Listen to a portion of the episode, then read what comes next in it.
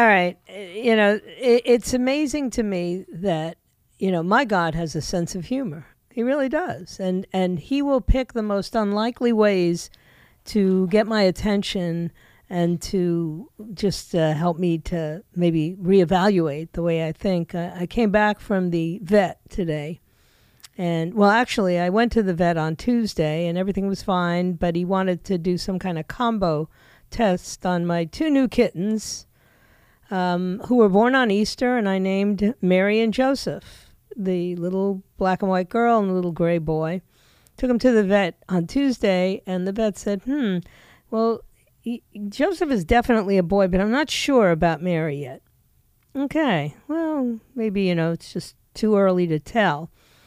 I get a call from him yesterday saying I, I need to run another like thing, a combo test on them since their mother was an alley cat. You know, I rescued these kittens, so the mother was uh, a street cat.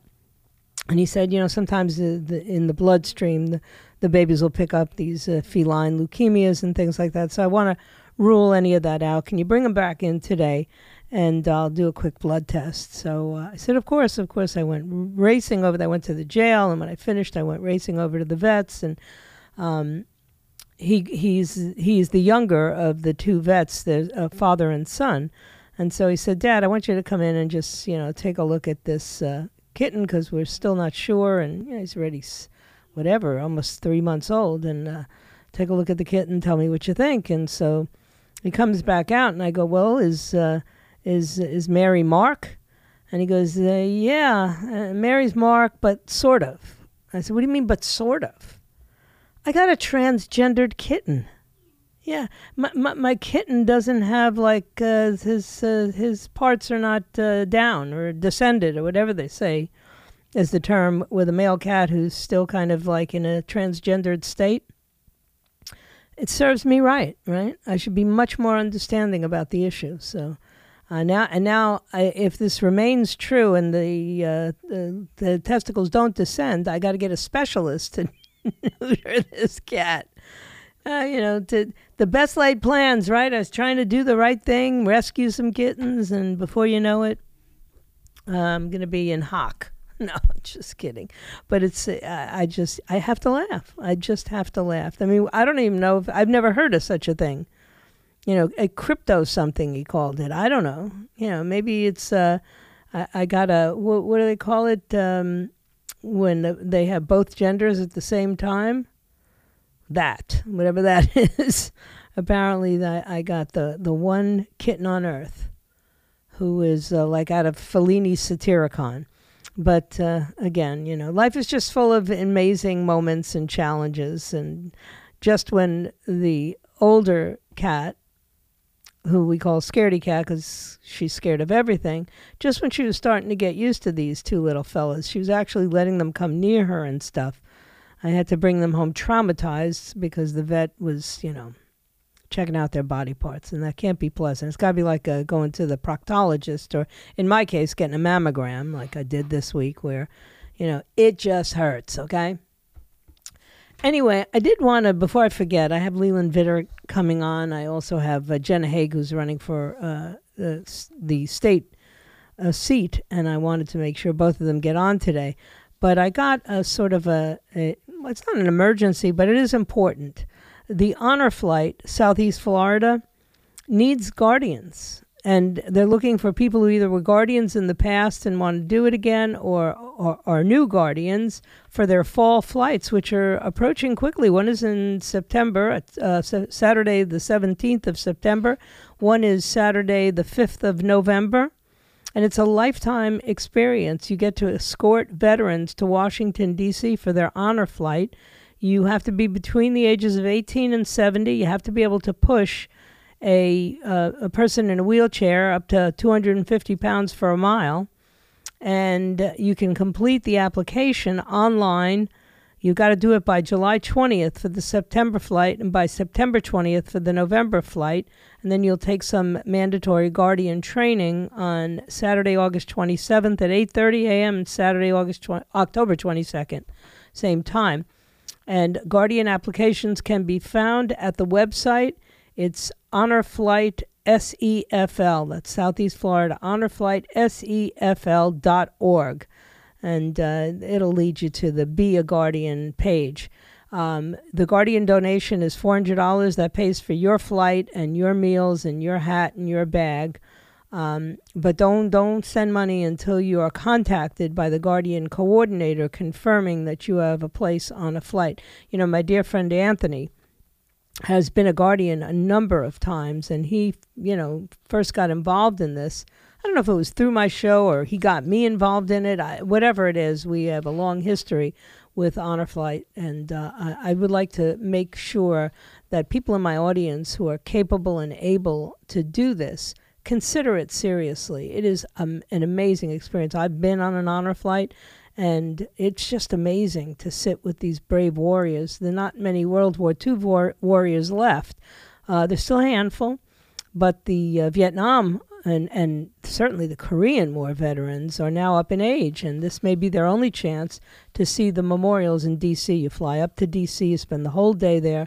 It's a phenomenal experience. It is absolutely life changing, in my opinion, and it'll give you a whole um, new respect for the sacrifice, the many sacrifices that have been made by the men and women who serve in the United States military. So I hope you'll consider that as uh, something you might want to look into. Um, it's rare that they have to ask for volunteers. They usually have a plethora. But, you know, COVID and, and everything else has just uh, literally ch- changed everything about the, all these organizations are struggling to get back to, to regular running. And uh, I don't want Honor Flight to be one of them. So if you can, go to that website. It's honorflightsefl.org and see if uh, you would like to get involved in this organization. I know you would. It's just an incredible organization. And anybody who's ever been on an honor flight will tell you it is absolutely life changing. Anyway, um, a lot to talk about today. I, I woke up this morning and I thought, how much more embarrassed can I possibly get by the man who is uh, president of the United States?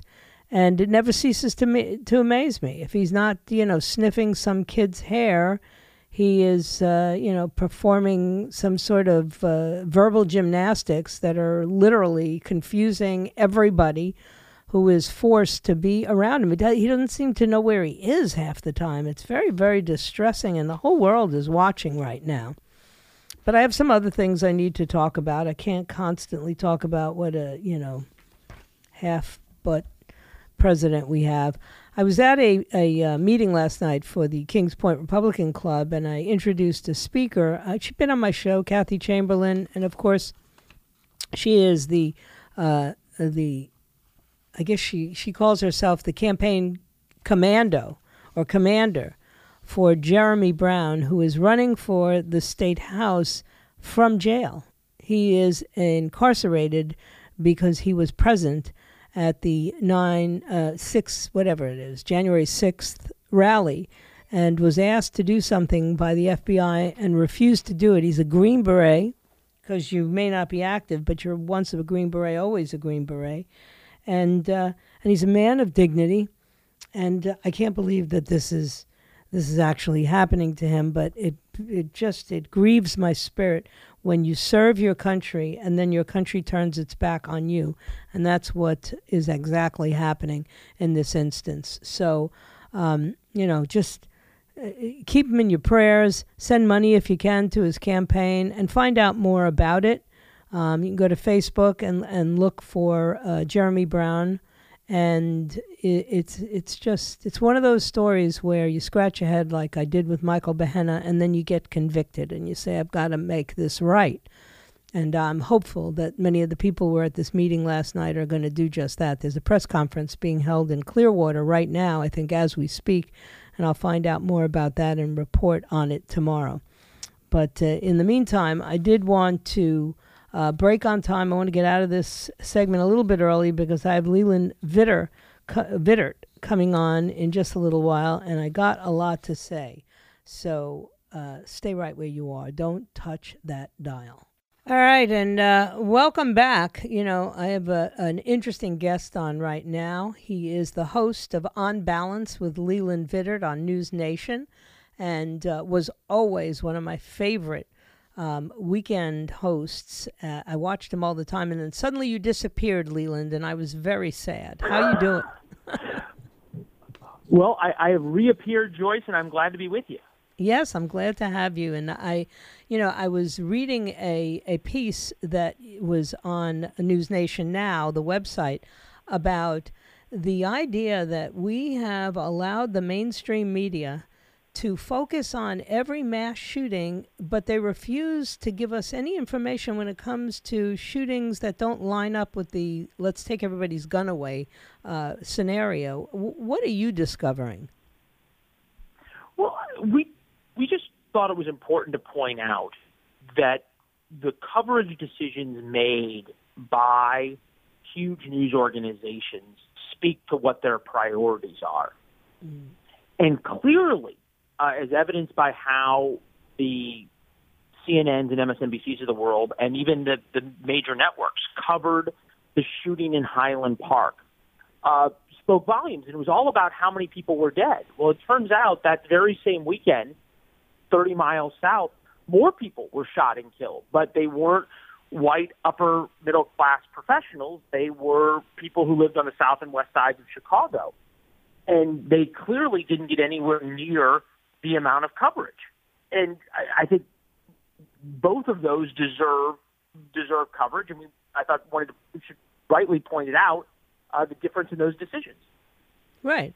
And it's just, it's a political matter because what they want us to understand is that they think guns are the culprit in a case where you have, uh, you know, the Highland Park shooter for whatever his demented reason was. Um, it, they want us to see that gun is the problem there, but apparently the gun is not the problem in these cities like Chicago, which is just, uh, you know, would you say 30 miles away from Highland Park?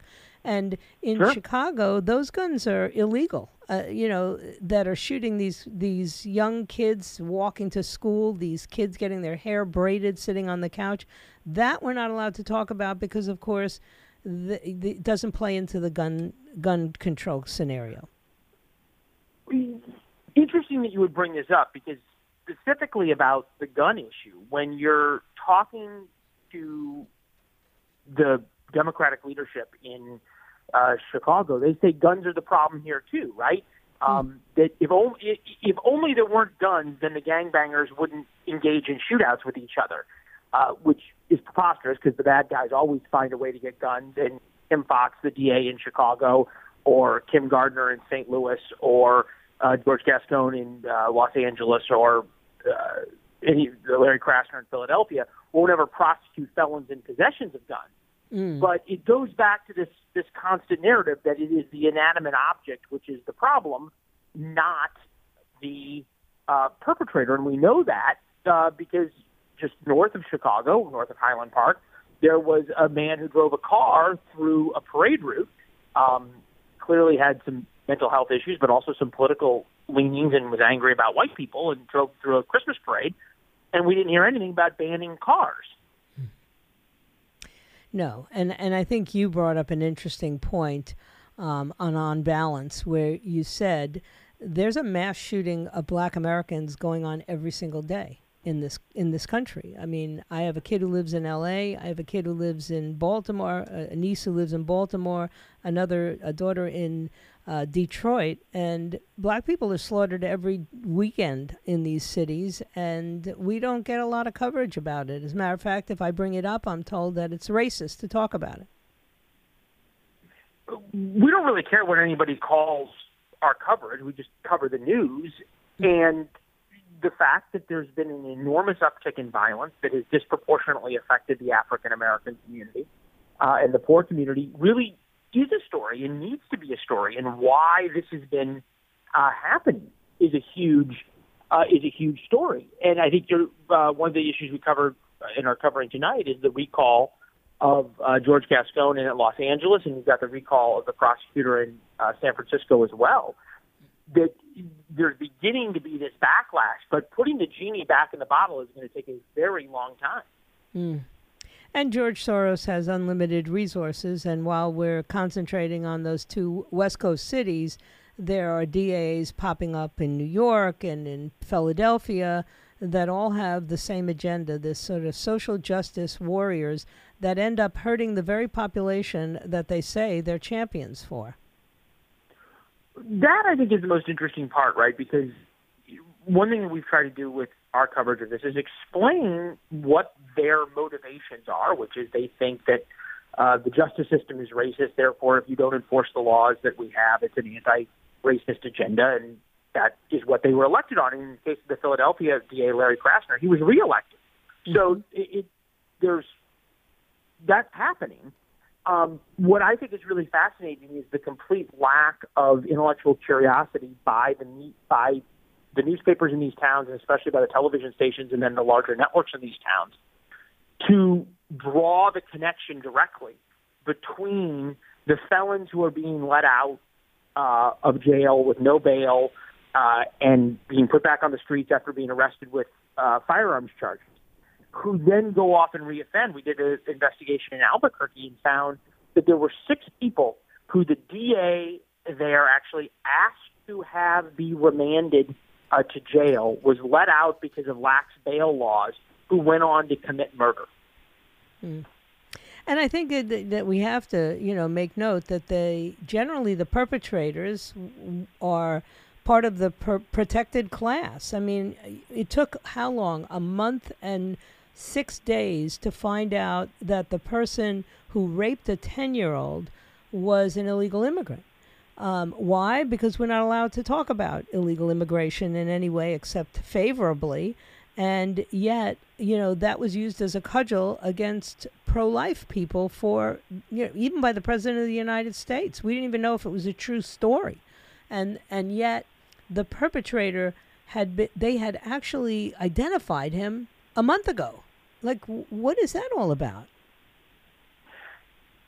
That story, I think, is an interesting, an interesting one. I, I look, I, I covered the Jussie Smollett case extensively, and one of our guests made the point that the real victim in the Jussie Smollett case was going to be the next person who was the victim of what seemed to be a sensational crime, and they mm-hmm. were going to be questioned, and that's what happened um, with the Ohio rape case. I, I, I we, we looked at uh, both Fox News coverage and some other coverage in the Wall Street Journal, who who sort of assumed it wasn't true until proven that it was.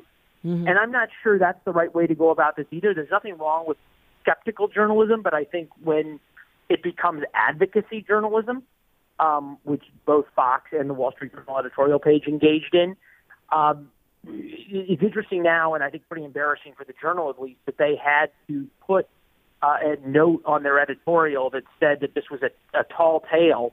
Uh, now saying, oh, by the way, somebody was arrested. It's absolutely true. Yeah. But I, I think that it, that there were some journalists who were asking the question because the question really was if this happened, where is the charges against the rapist because th- that question, you know, for, for, four weeks I kept asking that question and nobody knew. You know, we can't identify the juvenile because it's, uh, you know, it's against the, the law to, to identify her, so they can't be questioned. But, you know, now we find out that they knew all along who perpetrated this crime, that it was reported at the time it took place. So, you know, again. Right. I, I, I, I'm not, I don't know if I believe in some cover up by Ohio authorities. Um, and I certainly, you know, you think about the fact that the attorney general said he didn't know anything about this case and said he looked into it. It seemed very real. It mm-hmm. was working its way through the legal process. I don't think that the, the cover up of the illegal alien was somehow a hide the ball uh, situation by the Columbus Police Department. No, that's uh, not what I'm saying. I'm saying the media didn't even ask the question, the mainstream media. They didn't say, well, if this rape took place, where is the arrest of the rapist? They just ran with the, oh, we need Roe v. Wade to be reinstated or codified into law. They weren't even curious about who perpetrated this horrific crime against a nine year old. Uh, we were at, we were asking that question. I saw the Columbus Dispatch, uh, the mm-hmm. newspaper there, asked asked those questions. In fact, they were the only one with a reporter at the at the arrest, I, I sure everyone uses it as a political weapon on on both sides, and I thought how sad it is that a ten year old becomes a poster child mm-hmm. um, for for something like this, and sort of their story becomes exploited. But I I I, I really I have a hard time doing media criticism as a as a journalist. Um, we make lousy media critics, but I'm not sure that the the blame lies in anybody other than those who got a little too far over their skis for questioning the veracity of the story. Mm-hmm. Well, listen, you know, I I I've spent 32 years looking at the reportage of news in this country on the air, and it was always troubling how biased the news was. But in the last six years, it's insane. Um, there, there are uh, nothing but activist journalists on both sides at this point. I cannot trust the news the way I did when I was, you know, a young adult and listening to the likes of Walter Cronkite. And I didn't even know what his political persuasion was until the Vietnam War. Uh, today, it's everybody wears it on their shirt. I'm a conservative. I'm a liberal, uh, and you know, and I'm just supposed to believe that they're giving me fair and balanced news. I, I, I don't. No, I, I there's there's no question that you now have to question the motivations of everybody. It's one of the things we really try hard hard to do here is is tell stories that are inconvenient to the narratives of both sides. If you watch one form of cable news, it's narratives that are always convenient to one side and inconvenient to the other. Same with the other side of that equation. And with us, we just sort of try to, to give everybody a hard time and and bring out the inconvenient narratives for both sides, which we think there's a real market for, and people like you and your listeners who want real news and want want to critically examine things, whether it's good or bad for your own political persuasions, are who we're trying to reach. Right. And for my listeners who were interested in watching Leland, you can find out what channel he's on, what channel News Nation is on in your area. You just go to the website newsnationnow.com and they have a whole channel finder. You just type in. I think I think I typed in my uh, my zip code, and it immediately told me whether I was on you know Dish or Directv or whatever, Comcast, Broward County, AT and T, UVerse. They'll tell you what channel to watch. Thanks so much for coming on, Leland. Again, I'm glad I found you because uh, well, you were, uh, you were sorely missed. found, and uh, it's good talking with you. A pleasure. We'll talk again soon. Thank you. All right, and that uh, moves me into the next segment of the program. Be going to be speaking with Jenna Hague. Don't forget to download the app at 8, the 850 WFTL app. You could do it at our website. You could do it on your app store. And then you could have heard my latest podcast, two this week. I put out two this week. So you can, uh, you know, jog to it. You can work out on your uh, Peloton instead of with those jazzy gals in leotards. You can put it on, and pr- trust me, you'll get mad enough to pedal fast. I'll be right back.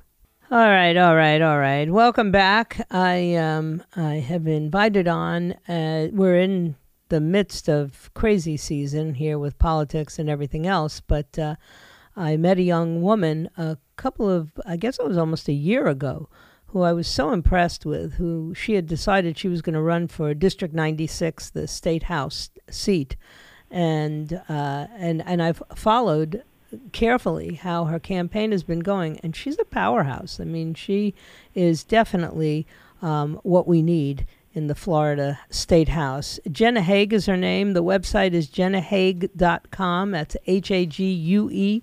Jenna, how are you? I'm good. Thank you so much for having me. It's a pleasure, and I, I, like I said, I've been sort of tracking you, not stalking you. I don't go around to your appearances, and uh, but I have been tracking, and I'm so impressed with your. First of all, your energy. It's not like it's the only thing you have to do. No, it's definitely not. I have my my two kids, my husband, work, but it's important, and when something is important, then you put all your energy into it.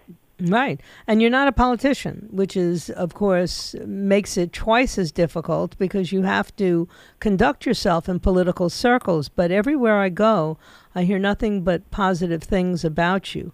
Um, what has it been like on the campaign trail, and what what's what's it looking like? It's been really interesting. You know, I mean, I started this, like you said, about a year ago, and a year ago, nobody knew who I was. And a lot of people actually said to me, You're starting this so early. You know, are you going to get burnt out? But now here we are in primary season, and I have to say, I'm really glad I started a year ago because mm-hmm. now I'm getting into where it's time that the rubber meets the road for for my campaign and I've gained a lot of grassroots support because for the past year people have gotten to know me not as a politician but as a person. And I think that has made all the difference. Um, I've met amazing people. It's probably also one of the hardest things that I've ever done. Um, but as long as I stay true to myself, then I think everything's going to turn out well. Um, the reception from people has been really, really good. We've been knocking doors and just talking to people in the community, and they're ready for a change. Yeah. Tell everybody where the district is, what communities you encompass. So I have West Sunrise, West Tamarac, and West Coral Springs. And then I go all the way to the county line. So I have a lot of gators in my district, but mm-hmm. uh, the majority of the population is actually in that small little western strip of Broward County. Mm-hmm. And you know who's running against who's running in the Democratic spot? So there's an incumbent. His name is Dan Daley, mm-hmm. um, and I, I would say that we are polar opposites, like oil and water. mm-hmm. Mm-hmm. But he's taking your, your campaign seriously because I have a friend who told me, you know, that uh, that he thinks that uh, that f- f- he may be in trouble. Listen, I hope he is taking me seriously because I am very serious. I mean, I'm not a politician, and this is my first time ever running, but I'm putting everything into this. And you know, when I go out and I'm asking people to support me with their money and their time um, and even just putting their name behind me, if I'm going to do that, I have to give it my all. So mm-hmm. he should be worried because he needs to enjoy his seat for now because it's not going to be his after November. I like that attitude. Now, uh, you you're a mom, you're a wife, uh, you've you've had a successful uh, co- you know you've done it all. You're the you're the self starter that made it, and and I think that that's that's important to let people know. You've been involved, I think, in the construction industry, in the real estate development industry, um, and that's a man's world for the most part. So you're not afraid to go up there with all these dudes. No, not at all. So yeah, I've been in the construction and development industry for almost 20 years.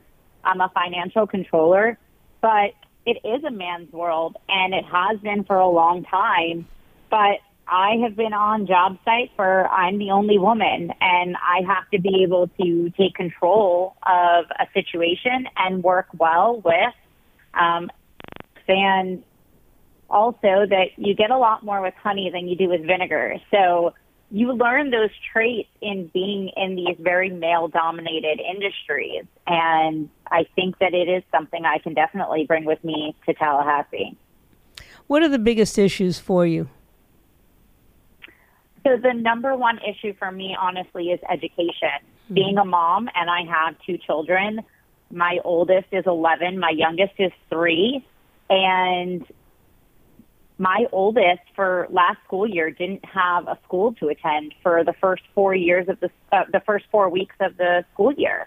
Um, I think that the dollars should absolutely follow the student rather than them just going automatically to the public schools. Public school doesn't work for every child, and at the end of the day, we talk about we want the best future for our children then why are we putting them into a cookie cutter box? It should be that we give the best education for that child that that child needs. Um, uh, and then the other thing too is, you know, let's let's be real. Let's mm-hmm. be very honest, and let's get rid of all of the um, corruption that has gone on in Broward County for a long time. I mean, be able to stand up for what you believe in instead of creating a narrative. And right. that is one thing. My opponent definitely likes to create a narrative. And if I don't agree with something, I don't like it, I'm just going to outright say, no, I, I don't, I don't believe in this. I don't agree with it. I'm not going to try to create a narrative around it so that there's a false sense of what legislation is. Mm-hmm.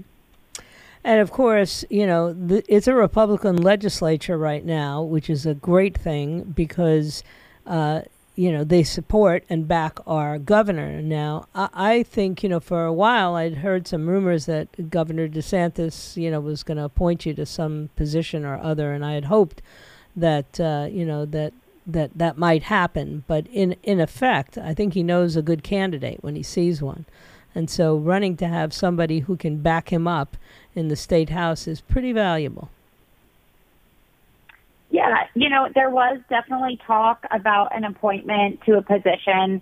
Um, I actually personally decided to withdraw my name from it um, because I decided to run for state house specifically because I wanted to be able to affect change and help back our governor up and things that would affect the entire state.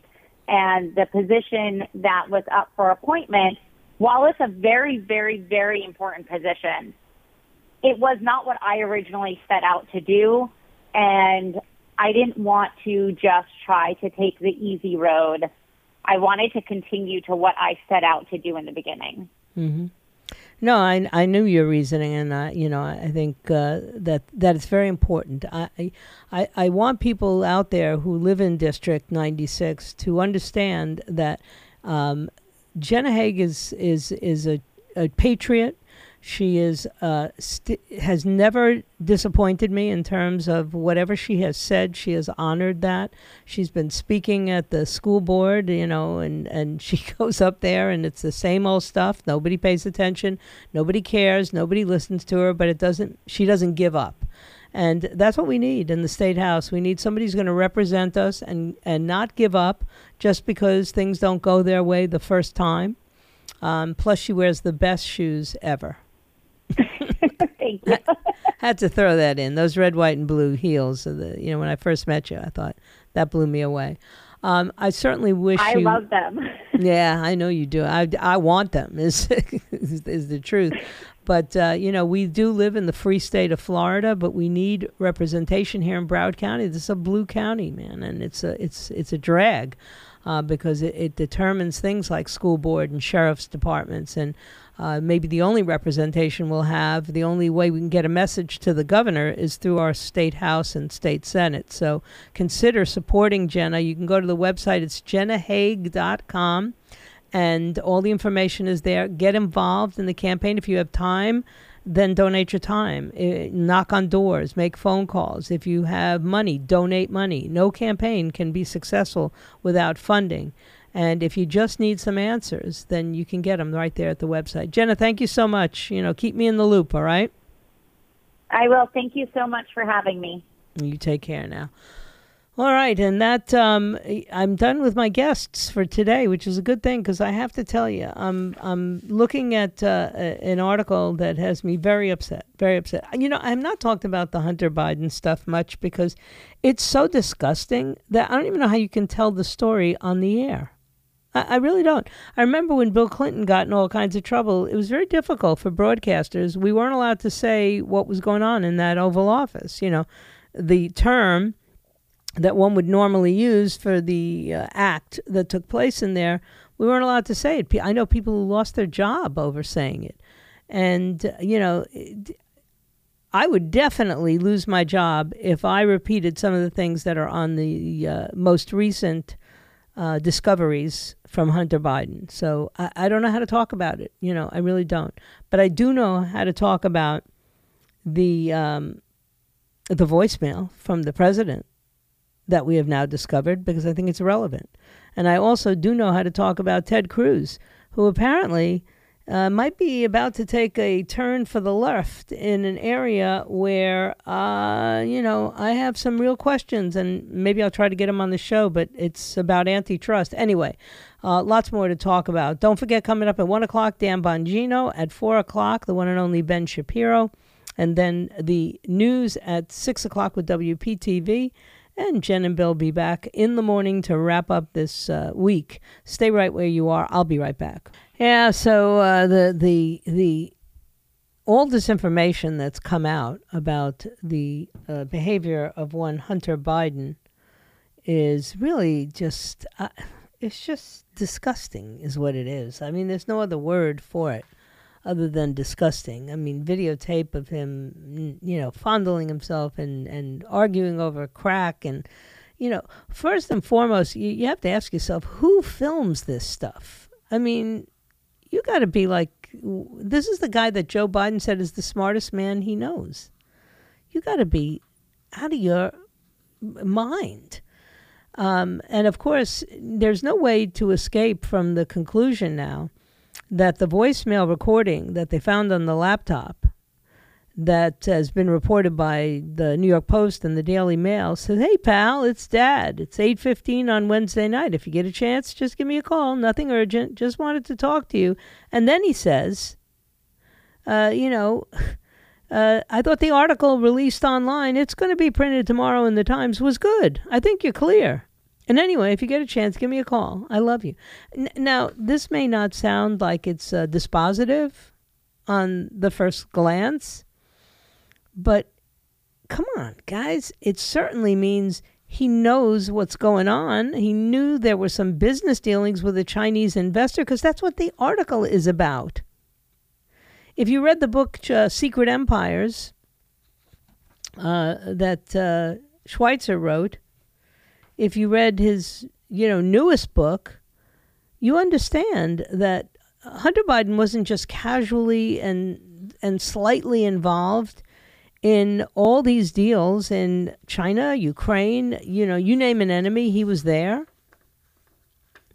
And and and to think that the Department of Justice is not even curious, it's only because the Treasury Department you know, uh, placed an interpretation that uh, you can still own stock in companies that were placed on a blacklist by the previous administration, by Donald Trump. But you know, short of that, the Biden administration is is doing everything it can to make it easy on China. Why? Why is that? Zero concessions from the Chinese government, by the way. Well, if you look at the stuff that's coming out from Hunter Biden, you know why because this kid, they have so much dirt on this kid and on his family, which includes the now president of the United States, who at the time was the vice president of the United States. It's not a good look. Trust me, it's not a good look. And the Democrats, I think they're excited and happy because they're trying to figure out how they get out from under Joe Biden as he, you know, disintegrates before our very before the world's very eyes. Well, here's their. Uh, this will be their way out. You know, He's he's up to his eyeballs in in corruption. Uh, but it's Ted Cruz I'm worried about today. And I saw an article by Robert Bork Jr., the ju- judge's uh, son, and uh, Senator Cruz, along with um, four other Republicans, joined with Amy Klobuchar, the Democrat, in this Innovation and Choice Online Act that was coming out of the Senate Judiciary Committee.